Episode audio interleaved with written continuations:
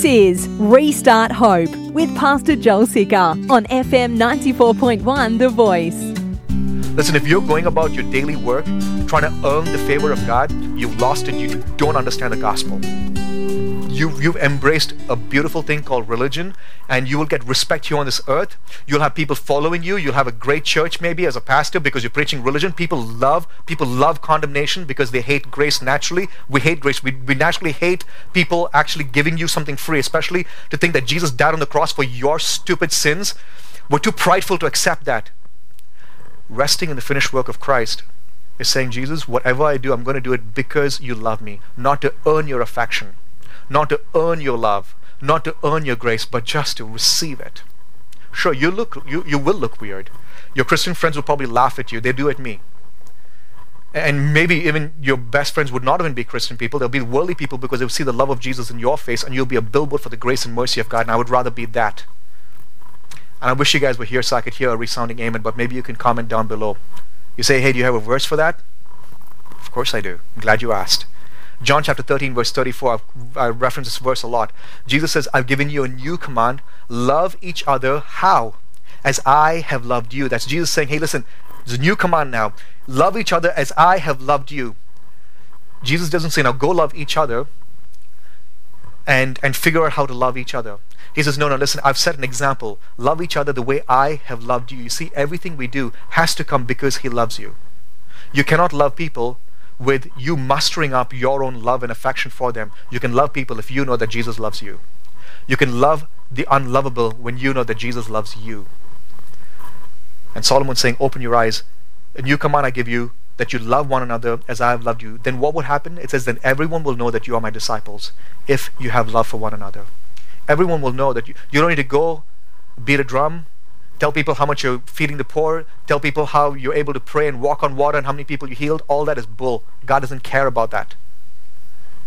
If you have love for one another, people will see that, they will know that you're my disciples.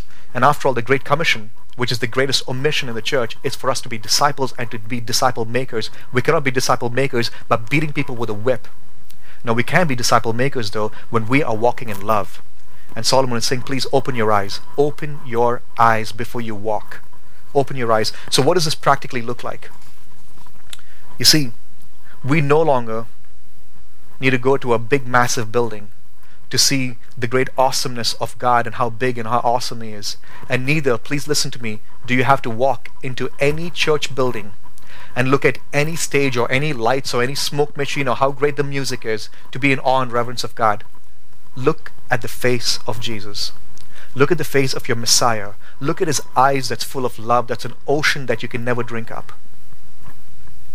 When you wake up in the morning, start your day by looking at his face. Keith Green sings, Oh Lord, you're beautiful. Your face is all I seek. And when your eyes are on this child, your grace abounds with me. You know, there was a time in my life when God had to confront me. He says, Hey, Joel, you're looking at the book, you're not looking at my face. And maybe for you, you're looking all around, but you've not seen his face. You're not looking at his face. You're not seeking his face. We sang this morning, Bless the Lord, O my soul, and all that is with me. Bless his holy name. You cannot have your soul find its peace until you've sought his face. Ecclesiastes chapter 5, verse 1. That's why we're still in verse 1 and not even the full verse. It says, Guard your steps when you go to the house of God.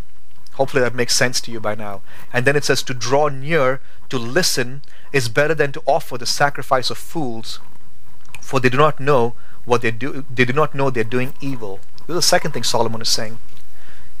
He says, "Hey, good. Open your eyes before you walk," and then he says, "Open your ears and then your mouth." First, open your ears, then your mouth. You know, I know if this is you. This is me many times. I'll be honest with you. And uh, there are times when I start praying and you go places where you really didn't want to go in your prayer. You know what I'm saying? And then you somehow manage to bring it back and it sounds so profound. Come on, you know what I'm talking about. And you're really proud of yourself. You're like, dude, that was, man, did we get that one video? I want to go back and listen to that. That was, mm, what a great prayer, right? I hope you're laughing because And man, I don't know. Maybe maybe you've not been there. Okay, maybe it's just because I pray more than you. Got you. But there are times when you know I'm praying and it's like, wow, that was actually mm, that was spirit filled. That was awesome. That was great. And and Solomon is saying, you idiot, you fool. Like you're patting yourself on your back with how great your prayer is. Listen, first open your ears and listen to what God has to say, and then open your mouth because the problem with religion that we hate so much. Okay? Can we agree on that? We hate religion. We want Jesus. We by religion again I mean this man-made nonsense. The problem with religion is they love regurgitating what they heard someone else said. They love, oh my gosh, they love that. They will take something, they're like, hmm, that was impressive, and they would go and they would. Have you heard those guys that when they start praying, they start sounding very southern? No? Yeah? Oh, thank you, Lord. You know, get me some ham and cheese. I mean, ham is actually unclean in the Old Testament, so I don't know. Anyways, you know, this is regurgitating bad joke, right? Okay, if you're Southern, I'm sorry, forgive me. Uh, regurgitating what other people said, or, or, what I like to call verbal doodling. I was going to use a different word, but it might just be nasty. But verbal doodling, you know, it's just like the scribbling. God, God's like, listen, dude, like, open your ears first, listen to me, and then open your mouth and then talk. Um, or even worse, because we don't open our ears, we just never pray. And all of these problems stem from not listening to God. And Solomon, he calls this a sacrifice of fools. Isn't that crazy? And then he says, hey, you don't even realize it, but that's actually evil. That's wickedness. You see, again, I'm not trying to slam you, I'm not trying to tear you down. I really want to lift you up. But when we come back together and we're able to worship together, these are things that we need to check our hearts about. Okay, because it's easy for us to come and be like, oh, brother, I'm great. Oh, brother, I'm fine. We pray long prayers. We stand and pray for people over there. When in your personal life, you've never really heard from God. Okay, now I've been guilty of this. I've had a rough week, a busy week, or whatever, and you show up not to preach, of course, like I've never preached without hearing from God first, but you show up to church and you've just had a really dry week, but you put on this facade, religiosity, and you want to go pray for people. You want to be like, oh, I want to encourage these people. And God says that's evil, that's wicked. Just because a lightning bolt didn't kill you doesn't mean that God's okay with it. We need to repent from that. And God not only says it's evil, He says the sacrifice of fools. Jesus warns us about this when He says in Matthew chapter 6, verse 7, and when you pray, do not heap up empty phrases. You heard those guys? Father, Lord Jesus Christ, our Father in heaven, Father, God, Holy God, sovereign, almighty. I'm like, dude, shut up. Like, what the heck are you doing? Sorry, was that was that bad? Am I going overboard? Help me out, guys. I don't know.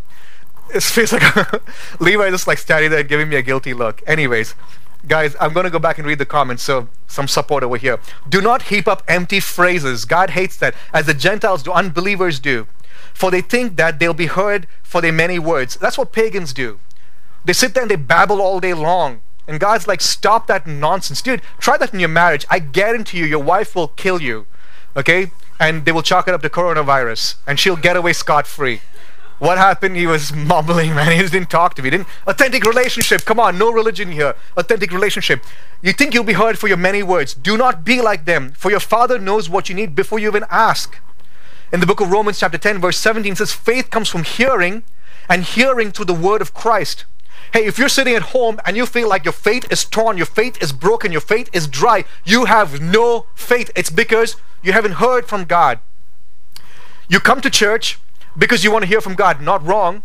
But listen, when we come back to, please listen to this. When we come back together as a body worshiping together, I don't want you to come to hear from God alone. I want you to come to hear what God has already been speaking to you. I want you to come to hear for God to confirm what He's already started in your life. I want you to come to con- for God to confirm the answers that He's already been revealing to you. Do you get what I'm saying? We cannot come just to be like, okay, fine, I'm here, entertain me, little monkey, you know, or you know, brown guy, get angry, do something, make me make me laugh, you know, like or make me feel the weight of sin. Sometimes people just love to feel guilty when they come to church. Knock that off. That's religion. We don't want that.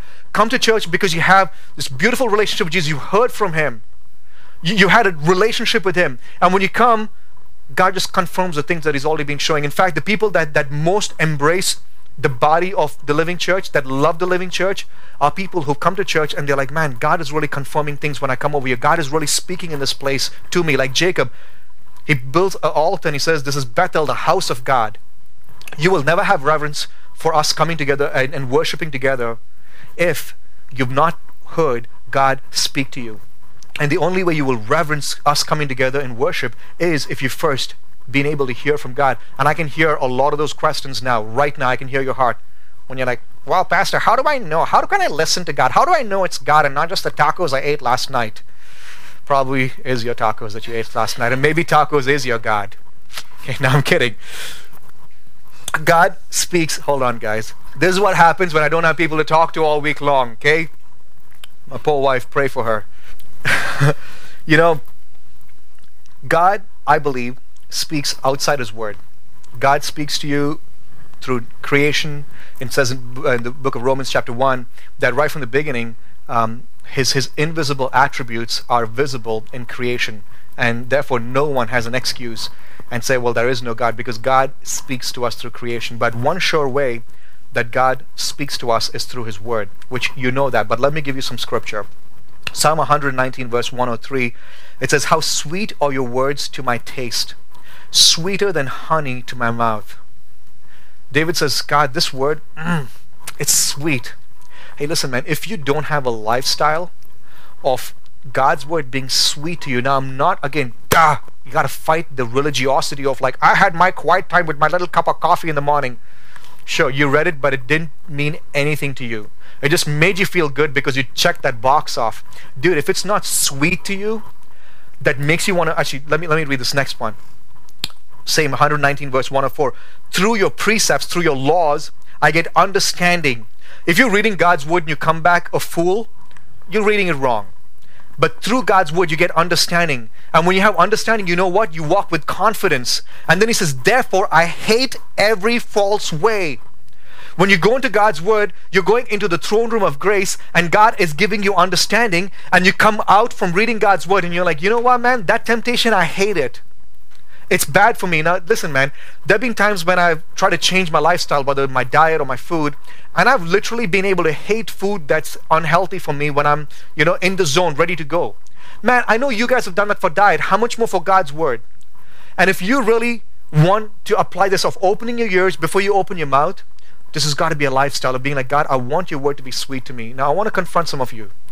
For some of you, there are everything else under the sun that's sweeter to you than God's word. You find it boring, you find it dry, you find it dead. It could be because you try to read it under this blanket of religion. Go to God's word to have a relationship with Him. I mean, I know this sounds very cliche, but these are love letters from the one that made you, who knows you has a plan for your life. Dude, he has the best plan for your life. Your mom and dad thought that they had the best plan for your life, your husband or your spouse, or the president, God has the best plan for your life, and He created you and creates the world around you for that best plan to be fulfilled. Go to His Word, and you will get understanding. He continues to say, Your Word is a lamp to my feet and a light to my path. You don't know what where to go, what to do. Go to His Word. Same chapter, 119, verse 72 says, Your law, the law of your mouth is better to me than thousands of gold and silver pieces he not only says it's sweeter, he not only says it gives him understanding, he not only says it guides me, he says, man, it's better than riches, man. It's better than a pension. It's better than a retirement. God, your word is better to me because it gives me understanding. It gives me guidance. You remember Psalm chapter 1. It says, Blessed is the man who doesn't walk, who doesn't stand, who doesn't sit. Why? It says in verse 2 Because his delight is in what? In the law of the Lord. And on his law he meditates day and night. Let's go back to Ecclesiastes. He says, Be not rash with your mouth, nor let your heart be hasty to utter a word before God.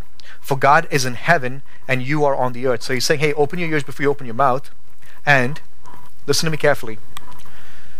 It's easy for us, even under religion, to be too casual with God. You see, there are two extremes. One, we're like, ooh, God is a sovereign, almighty smiter who will smite you if you don't speak in King James. Eh, wrong. Religion. On the other hand, we can become very religious by being very casual with God. And here, Solomon is warning us God's in heaven, you're on the earth. That speaks of submission under God's authority. He's in heaven, you're on earth. Yes, you're in the throne room of grace, but it's still a throne room. Watch out. That's all the time we have for today, but we would like to hear from you. Our address is P.O. Box 2014 Eagle, Idaho 83616. You can also listen to this message and more on the Living Church Boise app, available in your App Store.